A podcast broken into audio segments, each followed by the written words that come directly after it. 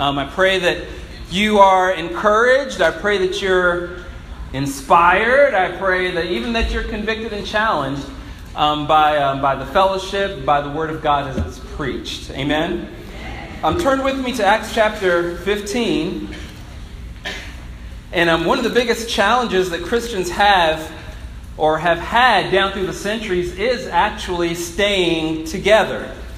Uh, we're learning about that in uh, our church history series that we're doing on Wednesday nights. If you want to come and check us out this Wednesday night, we'd love to have you.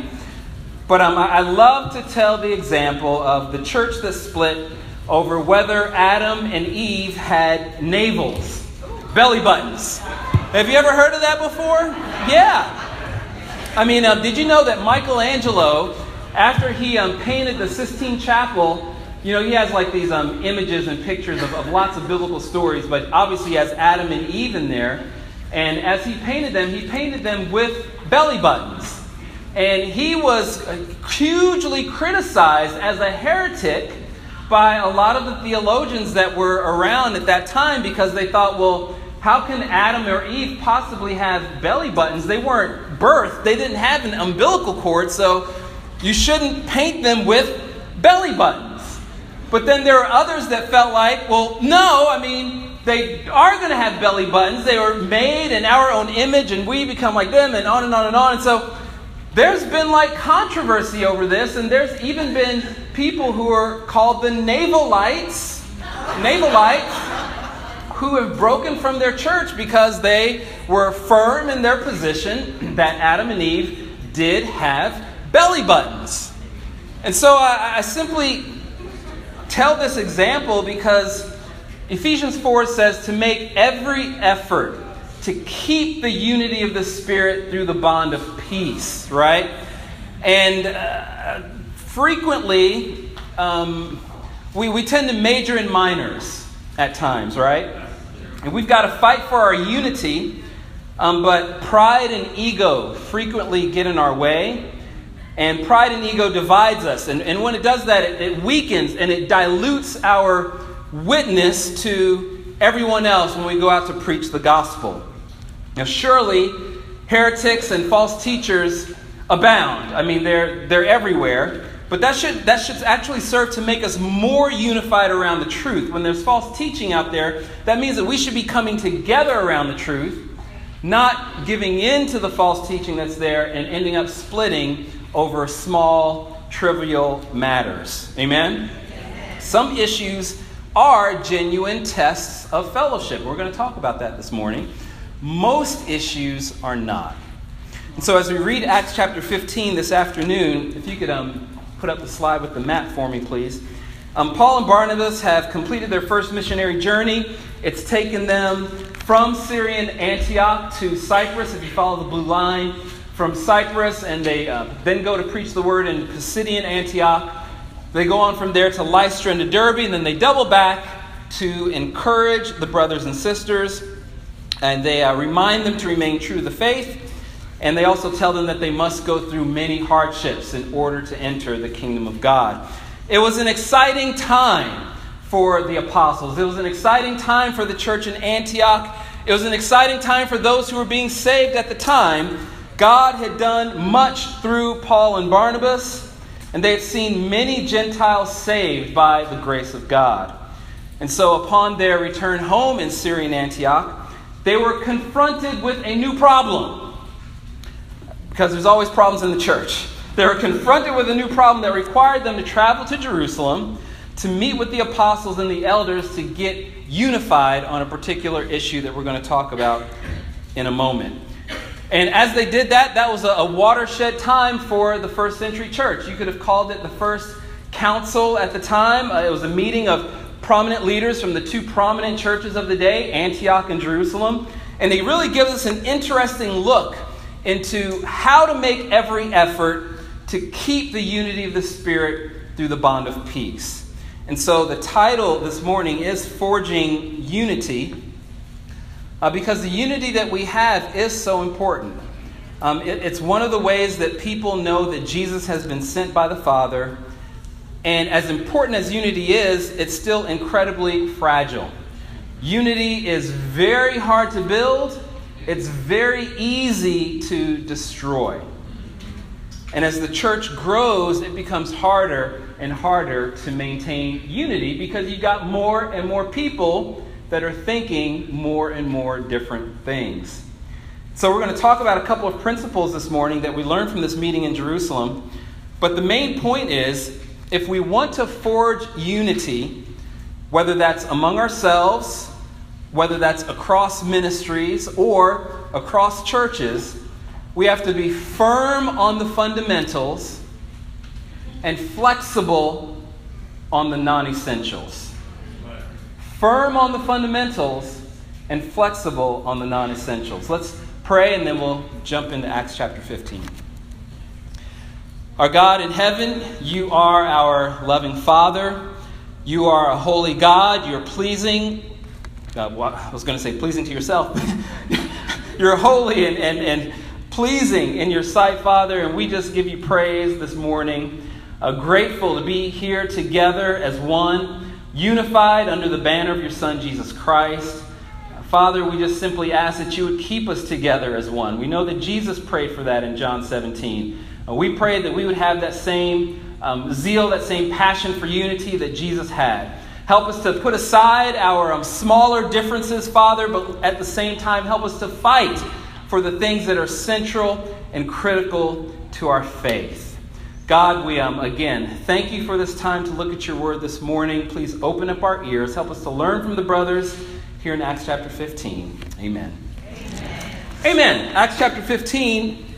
I won't read the. We are going to go through most of the chapter, but I just won't read all of it right now. We're just going to read the first 11 verses. So it says, Certain people came down from Judea to Antioch and were teaching the believers. Unless you are circumcised according to the custom taught by Moses, you cannot be saved. This brought Paul and Barnabas into sharp dispute and debate with them. So Paul and Barnabas were appointed, along with some of the other believers, to go up to Jerusalem to see the apostles and elders about this question. The church sent them on their way, and as they traveled through Phoenicia and Samaria, they told how the Gentiles had been converted. This news made all the believers very glad. When they came to Jerusalem, they were welcomed by the church and the apostles and elders to whom they reported everything God had done through them. Then some of the believers who belonged to the party of the Pharisees stood up and said, The Gentiles must be circumcised and required to keep the law of Moses. The apostles and elders met to consider this question. After much discussion, Peter got up and addressed them. Brothers, you know that some time ago God made a choice among you that, that the Gentiles might hear from my lips the message of the gospel and believe. God, who knows the heart, showed that he accepted them by giving the Holy Spirit to them, just as he did to us. He did not discriminate between us and them, for he purified their hearts by faith. Now then, why do you try to test God by putting on the necks of Gentiles a yoke that neither we nor our ancestors have been able to bear? No. We believe it is through the grace of our Lord Jesus that we are saved, just as they are. So, like I said, two points this morning. The first is simply be firm on the fundamentals. Be firm on the fundamentals. From the very beginning of this passage, verse 1, we're confronted with the problem, right? People come down from Judea to Antioch and they begin to teach that you have to be circumcised in order to be saved. And this wouldn't simply only be circumcision, this would also include holding to all of the Mosaic law as well. We learn about that in, in verse 5, but in verse 1, they just mention um, being, being circumcised, and that's it. Um, so Paul and Barnabas, they have a response. They're like, whoa, hold up. Like, what's going on here? You're coming in from uh, Jerusalem, and amen, we respect you. You're kind of the mother church and all that good stuff. But I mean, you're teaching something very different and very different about a significant issue, that being salvation. Think of the implications of what these brothers came and taught. If the Gentiles needed to be circumcised in order to be saved, that meant that Paul and Barnabas had been teaching the church incorrectly all that time. That also meant that not only have uh, they, Paul and Barnabas, been teaching incorrectly. But remember the guys in Acts chapter 13, verses 1 through 5, right? The guys with you on the, on the, on the leadership team? that means that those guys were teaching incorrectly too, not just Paul and Barnabas. On top of that, not only has the church in Antioch been taught wrong, but all of the converts that Paul and Barnabas just made on their first missionary journey, all of those guys have been taught wrong.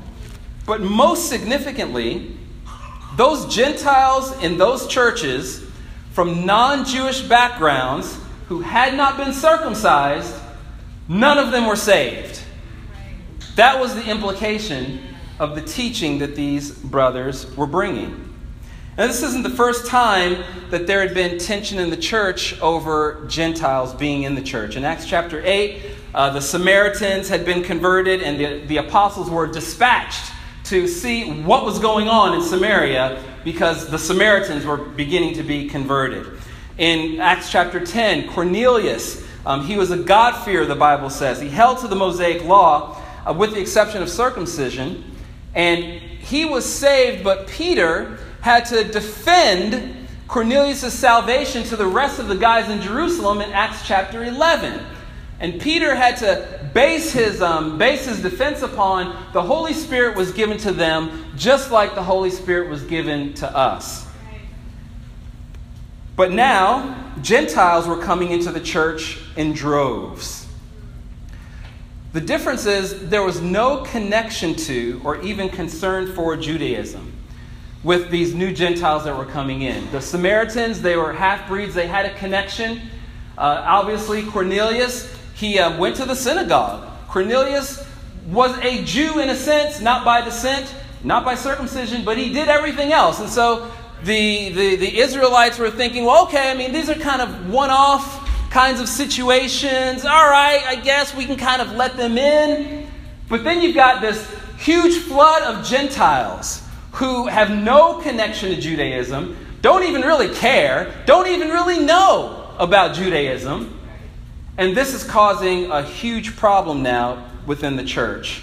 And those more conservative Jewish Christians in Jerusalem are thinking things are starting to get out of control. And the issue is not whether or not Gentiles could be saved. We, we've seen um, throughout the Old Testament Gentiles who had become a part of God's people. That wasn't the issue. The issue was whether or not they could be saved without being circumcised and becoming a Jew first. That was the issue. And so these Jewish Christians argued from the position of Old Testament verses recurring, referring to circumcision being an everlasting covenant. It's, it's, there in the Bible, right? I mean, why, why wouldn't you believe this? Or from the fact that uh, descendants of Abraham were the people of God.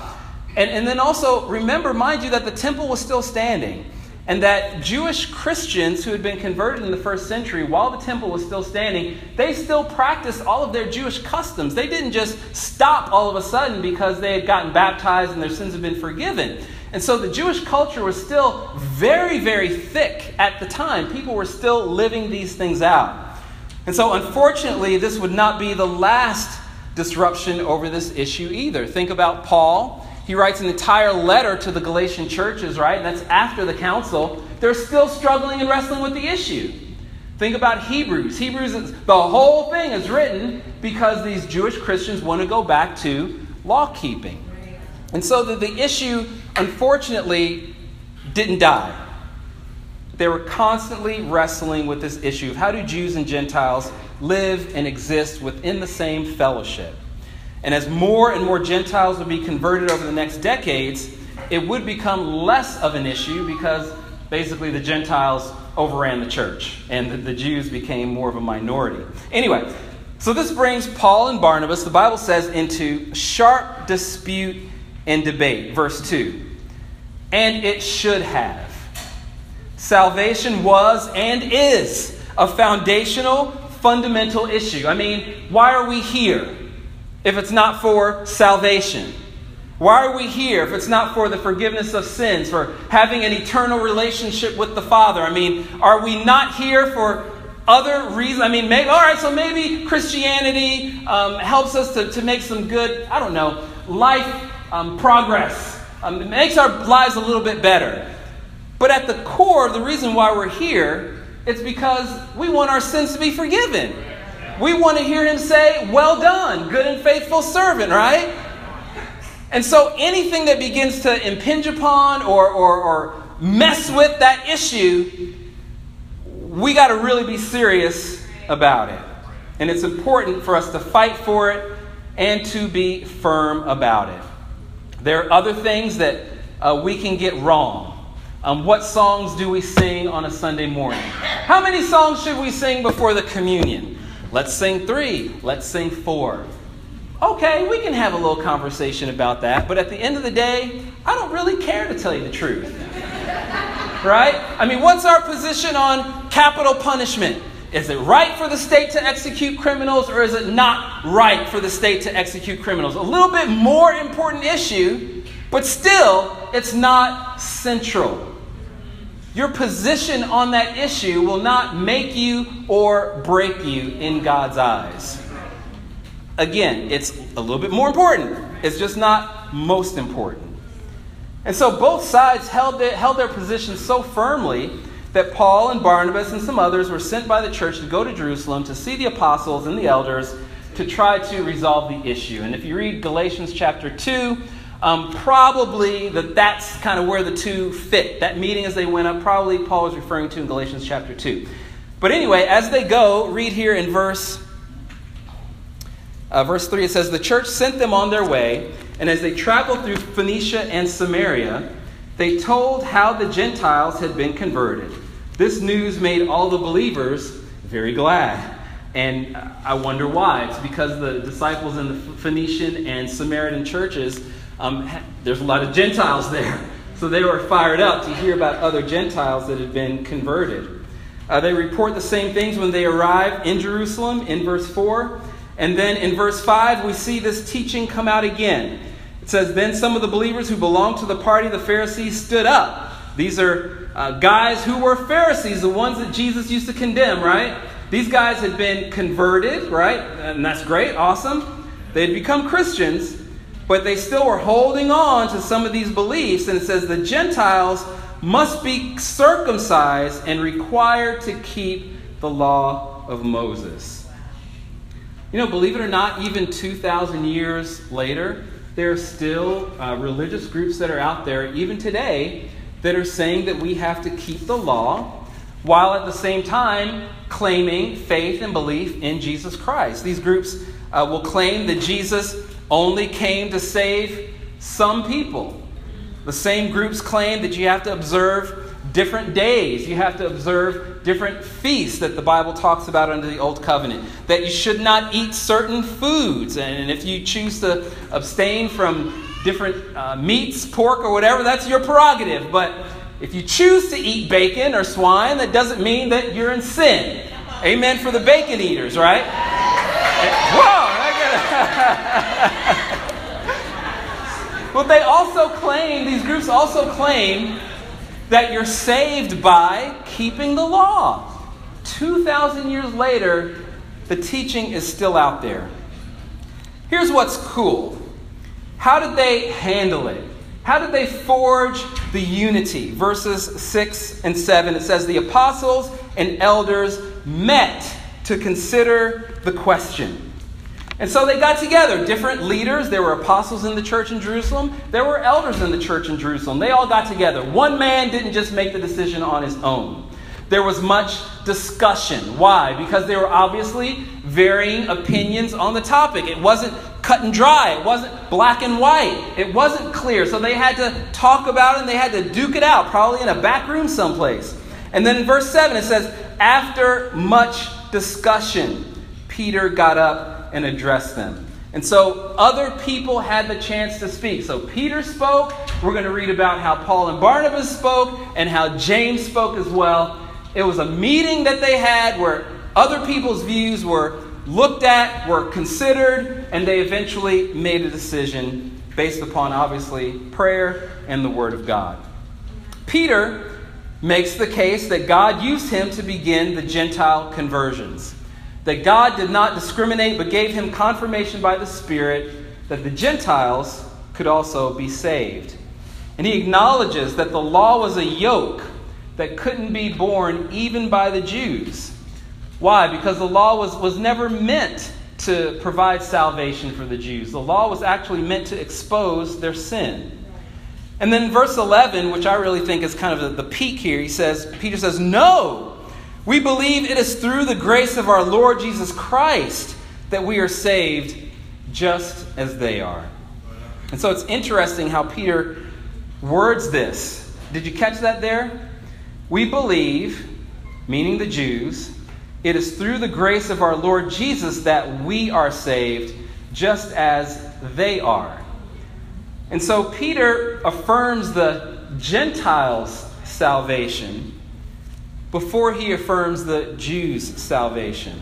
He's very gracious and he takes a firm stand about the fundamental truth that Jews are saved by grace through faith in Jesus Christ, just as the Gentiles are. And, brothers and sisters, this is how we're saved too. We're saved by grace through faith. Ephesians chapter 2, verse 4. You can put up my next slide. There you go. It says, But because of his great love for us, God, who is rich in mercy, made us alive with Christ even when we were dead in transgressions. It is by grace you have been saved. And a little bit later on, he says, For it is by grace you have been saved. Through faith, and this is not from yourselves. It is the gift of God, not by works, so that no one can boast. Only God makes us alive when we're dead. It's only His grace that saves us. It's not our efforts to be good that saves us. It's not anything from ourselves that saves us. It's everything from God. Our salvation is a gift that we have been given. It's not a wage that we've earned. It's not a reward for good behavior. It is not dependent upon our goodness, it is dependent upon God's goodness. And I always say that it's just like when you give your children, for those of you that have children, it's just like when you give a child a gift on Christmas. They don't get the gift because they've been so good that year, they've been bad that year. But the reason why they get the gift is not because of them, it's because of you. And I'm not saying that we're so high and mighty. I'm just saying it's the parent's love for the child. The parent says, I want to give to my child, so I'm going to give them this gift. Not because they're so awesome or so great. And it's the same way with God. He loves us because He's good, not because we're so lovable. And so, if it's not dependent upon me, then, well, why try to please Him at all? If it's all dependent upon Him, not dependent upon me, well, we do good not to get saved, right? We do good because we're saved. Because God has given this, us this gift, we say, you know what? I'm so grateful, Lord, for what you've done in my life for me. I want to do anything and everything that I can to serve you. That's why we choose to do good. We're grateful for his sacrifice, and so we sacrifice in turn. And to forge unity, we've got to be firm on this fundamental. What about baptism? You know, some say, well, uh, you know, you can, um, you can be, some can say that you can be just like the Judaizers by saying you have to be baptized in order to be saved. And Tony, is that not just as wrong as what the Judaizers said? Well, one, it's not a fair comparison because Peter clearly says, Repent and be baptized in Acts chapter 2. Ananias told Paul, Get up, be baptized, washing your sins away in Acts chapter 22. On top of that, there is no command to be circumcised under the new covenant. So to try to compare the two, it's not an apples to apples comparison. And if Peter is saying to do it, guess what? We should probably do it. I think that for us, sentimentality begins to creep in, right? And we question, well, uh, I mean, could a, could a good God actually condemn someone who's living a righteous life but simply hasn't been baptized? I mean, what if they're on their deathbed? Or what about that guy in the jungle that's never heard about Jesus before? Would a good God condemn that person? Now, listen, I pray that I will be pleasantly surprised at the last day. Okay? I, I pray that, that I will see friends, family, loved ones who have believed otherwise, who are there ready to inherit eternal life. I promise you, I will not be like Jonah. I will not be like, what are you doing here? I'm going to be fired up, okay? Fired up. And so, can God, will God save people outside of being baptized? God is sovereign. God can do whatever it is that He wants to do. But you know what? We're bound by Scripture. We're bound by Scripture. And while God can do whatever He wants to do, we've got to preach what the Bible preaches. And we've got to say what the Bible says, and we've got to be firm on this issue because it is foundational. Scripture says that we're saved by grace through faith. It happens at baptism. Acts chapter 2, remember uh, the, the, the Jews that heard the message? They said, Brothers, what shall we do? Peter didn't say, You don't have to do anything. You're already saved. Just get baptized if you feel like it. If you don't feel like it, that's okay too. You're saved. Those people believed in Jesus, didn't they? They did. They just heard the message. They believed in Jesus. But Peter didn't say that. Peter said, Repent and be baptized for the forgiveness of your sins. Meaning that up to the point of their baptism, their sins had not been forgiven. But how were they saved? Were there cleansing bubbles in the water that washed their sins away? No, they were saved by grace through faith. It happened at the point of baptism. And so we've got to be firm about these things. It's okay, it's good, and it's even commanded to be firm on the fundamentals. We've got to contend for the faith that was once delivered, it says in Jude. And if we're going to be unified as a church, we have to be firm and inflexible on the fundamentals of our faith. Are you with me? Yes. Now, I know this will probably bring me into sharp dispute and debate with people. I realize that. But let's discuss it. Let's sit down. Let's open up the scripture. Let's see what the Word of God has to say. And let's let the Word of God make the decision versus our sentimentality versus our feelings versus our upbringing, what our grandparents have told us, on and on and on. Let's let the Word of God make the decision.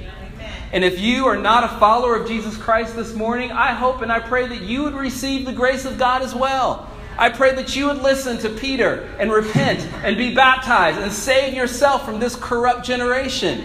Because at the end of the day, God loves you. At the end of the day, God wants you to be with Him for all of eternity. That's the whole point. And so, God has laid out some things for us that are very clear in terms of how to have our sins forgiven. Second point to forge true, true unity, one, we've got to be firm on the fundamentals, but we've also got to be flexible on the non essentials. Verse 12, it says, The whole assembly became silent as they listened to Barnabas and Paul telling about the signs and wonders God had done among the Gentiles through them. When they finished, James spoke up. Brothers, he said, listen to me. Simon has described to us how God first intervened to choose a people for his name from the Gentiles. The words of the prophets are in agreement with this, as it is written. After this, I will return and rebuild David's fallen tent. Its ruins I will rebuild and I will restore it, that the rest of mankind may seek the Lord, even all the Gentiles who bear my name says the Lord, who does these things, things known from long ago. It is my judgment, therefore, that we should not make it difficult for the Gentiles who are turning to God. Instead, we should write to them, telling them to abstain from food polluted by idols, from sexual immorality, from the meat of strangled animals, and from blood. For the law of Moses has been preached in every city from the earliest times, and it is read in the synagogues on every Sabbath. Then the apostles and elders with the whole church decided to choose some of their own men and send them to Antioch with Paul and Barnabas. They chose Judas, called Barsabbas, and Silas, men who were leaders among the believers. With them, they sent the following letter. And check out how short this letter is. The apostles and elders, your brothers, to the Gentile believers in Antioch, Syria, and Cilicia. Greetings. We've heard that some went out from us without our authorization and disturbed you, troubling your minds by what they said. So we all agreed to choose some men and send them to you with our dear friends Barnabas and Paul, men who have risked their lives for the name of our Lord Jesus Christ. Therefore, we are sending Judas and Silas to confirm by word of mouth what we are writing. It seemed good to the Holy Spirit and to us not to burden you with anything beyond the following requirements. You are, to, you are to abstain from food sacrificed to idols, from blood, from the meat of strangled animals, and from sexual immorality. You will do well to avoid these things. Farewell. End of letter. So the men were sent off and went down to Antioch, where they gathered the church together and delivered the letter. The people read it and were glad for its encouraging message. Judas and Silas, who themselves were prophets, said much to encourage and strengthen the believers. After spending some time there, they were sent off by the believers with the blessing of peace to return to those who had sent them. But Paul and Barnabas remained in Antioch, where they and many others taught and preached the word of the Lord. Be flexible on non essentials. And so there's another amazing point of interest about their relational dynamic. After Peter spoke, then Paul and Barnabas spoke, and then James spoke, right? What does it say in verse, um, sorry, verse 12? It says, The whole assembly became silent as they listened to Barnabas and Paul telling about the signs and wonders God had done among the Gentiles through them. Now, mind you, this was probably a, a, a, contentious meeting that they had. There were people that had very, very strong beliefs that the Gentiles needed to be circumcised to be saved. But Paul and Barnabas are there. They had just been on this missionary journey. And they're telling all these stories about how great it is that the Gentiles are being saved, and no one interrupted them the guys who, who are these strong guys from a Jewish background, then they say, hey, wait a minute, hold up. You're out of your mind. Nothing. The Bible says they listened to them. When we're working things out, when we're forging unity, we've got to listen to each other. We've all heard the saying before we've got two ears and one mouth, right? We should be listening twice as much as we speak. And when it comes to building unity, listening goes a long way. It says in verse 13, when they finished, James spoke up. James was a leader of the church. Even James was sitting there listening to Paul and Barnabas, and he didn't speak until they were done speaking. Have you ever interrupted someone before? While you're right in the, in the middle, in the heat of an argument. What's that feel like to get interrupted, right? You feel like, oh, like, oh. can you just listen for a second, right? But so many times we've got stuff going on in the back of our minds. People are talking, and then we're talking right back in our minds. We're like, oh, you just, just, wow, I'm just going to tell you. You know what I mean? You've got like eight different reasons why the person's wrong before we've listened to what the person has actually said. That does not build unity. But James, he listened. And when they finished, he spoke up. Now, James, this is not uh, John's brother, not the other son of thunder. This is the half brother of Jesus himself. He's the author of the book of James that we've got in the New Testament. He led the church in Jerusalem. He's still very, um, shall I say, Jewish. He's one of the ones that's holding on to all of the customs and traditions still. He didn't just give these things up. And so he finally speaks and he quotes Amos 9 about David's fallen tent being rebuilt and the rest of mankind, meaning the Gentiles, seeking the Lord. James, James did not think that the Gentiles should become Jews first and be circumcised to be saved. And so they write a letter to the Gentiles. Look over in Leviticus chapter 17 here. Leviticus 17.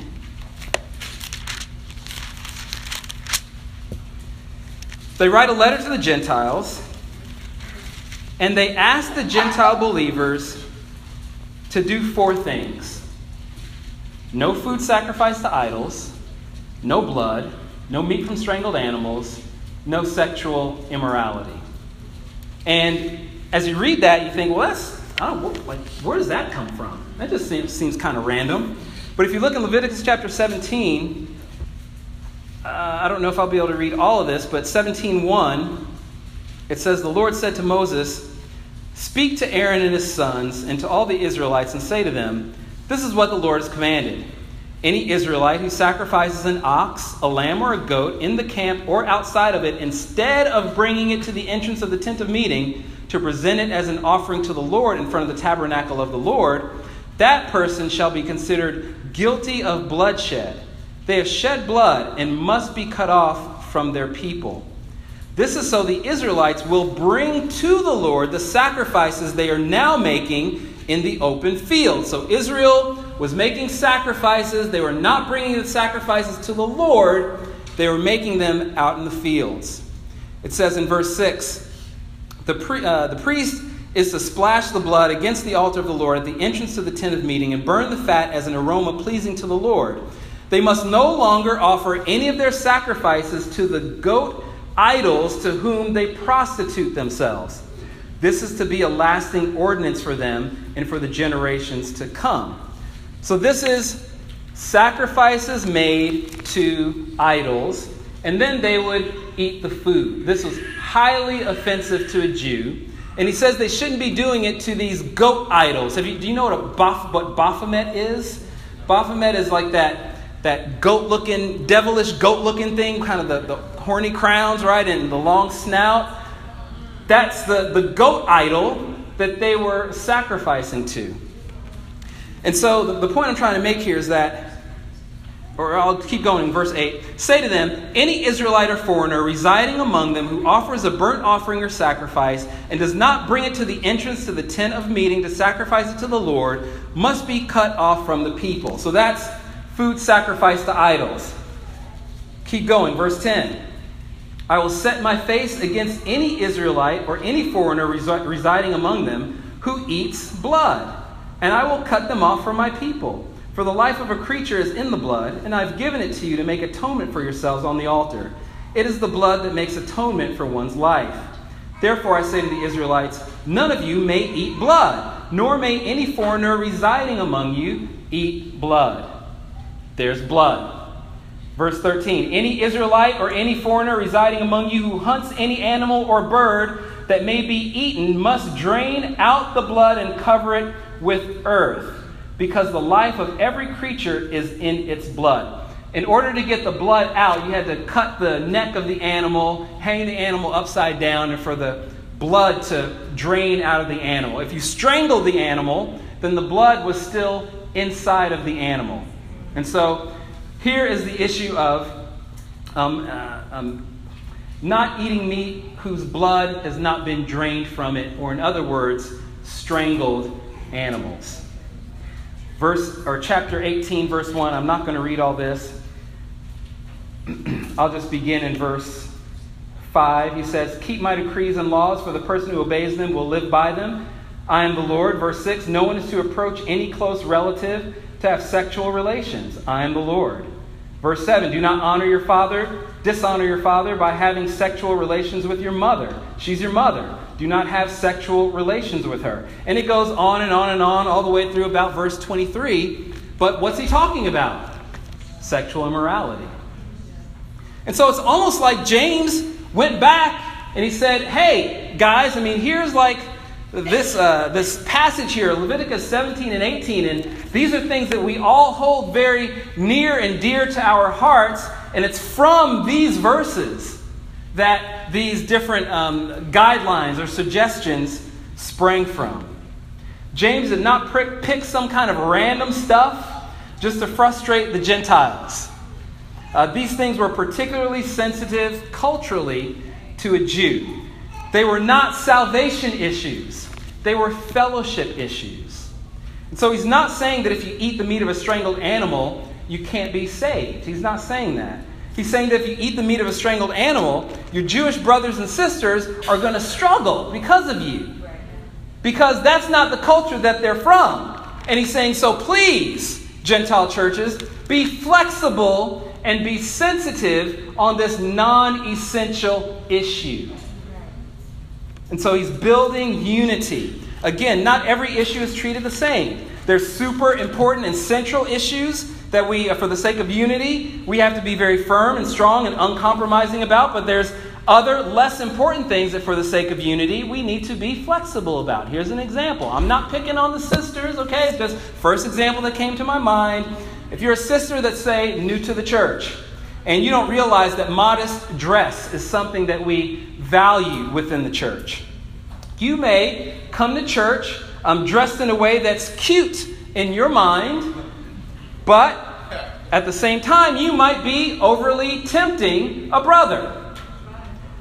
Now, modest and immodest dress is relative culturally depending upon where you are and depending upon where you go. What's cute in LA might not be cute in VA. Okay?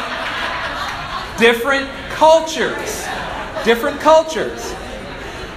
Is there a hard, clear, and fast definition about what modesty is? That you should always wear this, or you should not always wear that. No, there's no hard and fast rule, right? And so, how do we find reconciliation? How do we find unity on an issue like that? The sister might think, well, um, this is a disputable matter. And so, everybody needs to just get with the program. They need to just feel and think that what I'm wearing is okay. I would beg to differ. We've got to first ask is this an essential matter? That's the first question. Is this essential? Is this something that we need to draw a, a, line in the sand in terms of fellowship about? Is this something that if we disagree upon, does that mean that we will no longer worship with each other? Is that the type of issue that we're talking about here? If the answer is yes, that is the type of issue, well, all right, well, let's, let's dig in. Let's really go at it here. But if the issue is no, we've got to back off a little bit. And we've got to say, okay, let me just keep this in perspective. I want to have a good conversation about this, but you know what? I'm not going to draw a line in the sand on this issue. We need to talk it out. Generally speaking, Romans chapter 14 is a great guide when it comes to these things. And uh, what Paul writes, uh, I mean, go back and, and read it, but what Paul writes is that the godly thing to do in a disputable matter is that the one who is strong and is exercising their freedom needs to restrain themselves from offending the one who is weak. Okay? And that's exactly what we see with this direction to the Gentile churches in Acts chapter 15 the um, ones who were strong in their faith, meaning the Gentiles who had no problem eating this food sacrificed to idols or eating um, meat that was strangled by animals. I mean, they've been doing this their whole life. They had to be the ones to restrain themselves because their Jewish brothers were weak, in a sense, in that area. And so, going back to our example with the sister, and again, sisters, I'm not I'm serious. I'm not picking on you. I could have picked a whole whatever, plethora of different issues. But in the case of the sister, the sister should cover up instead of expecting everybody else to just see it her way. Because she's the one that is exercising her freedom in a disputable matter, but at the same time, it's offending other people. Amen?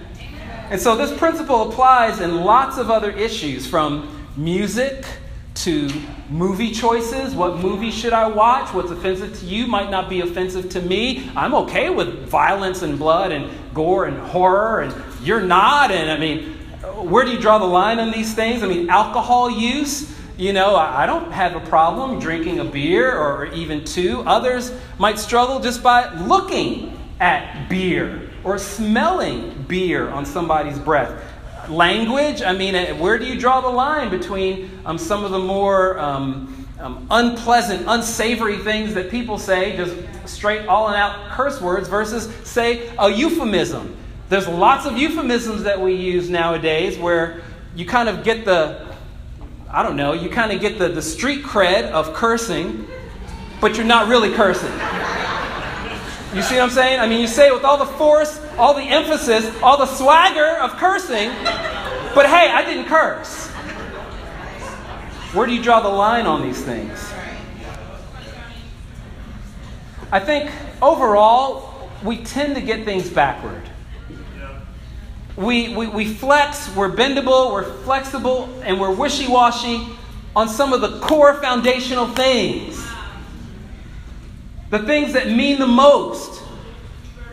Those are the things that tend to be attacked by the world, and those are the things that we waver in. Like, well, I mean, all right. I mean, if you don't believe that Jesus is the only way, you know, maybe God, you know, He is good after all. And I mean, Jesus said He's the only way, but maybe He's not. I mean, who says?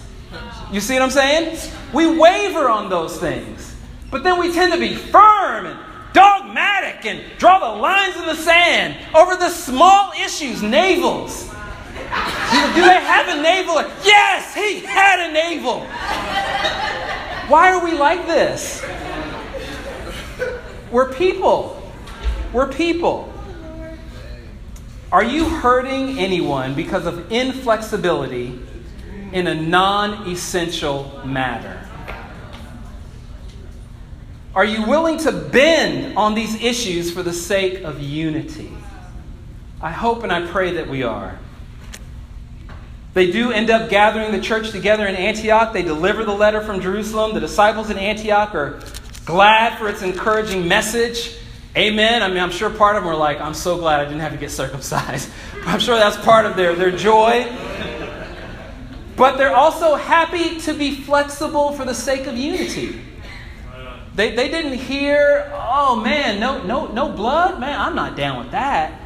They were like, well, amen. If that causes my Jewish brother to stumble, okay, I won't eat it. I'm good. I'm all right. Unity in the church is hard to build and easy to destroy. And in John 17, Jesus prayed that we would be brought to complete unity so that the world might believe that he was sent by the Father. Our unity glorifies God and it saves souls. So let's learn from our first century brothers and sisters and forge true unity by being firm on the fundamentals. We've got to be willing to fight for what's true and what's right on key central issues, in particular when it comes to salvation, while at the same time being flexible on non essentials. Let's not destroy each other for the sake of a preference. And like the brothers and sisters who rejoice at the encouraging letter that brought unity, so we too will rejoice as our unity is strengthened here in the Hampton Roads Church. Thank you.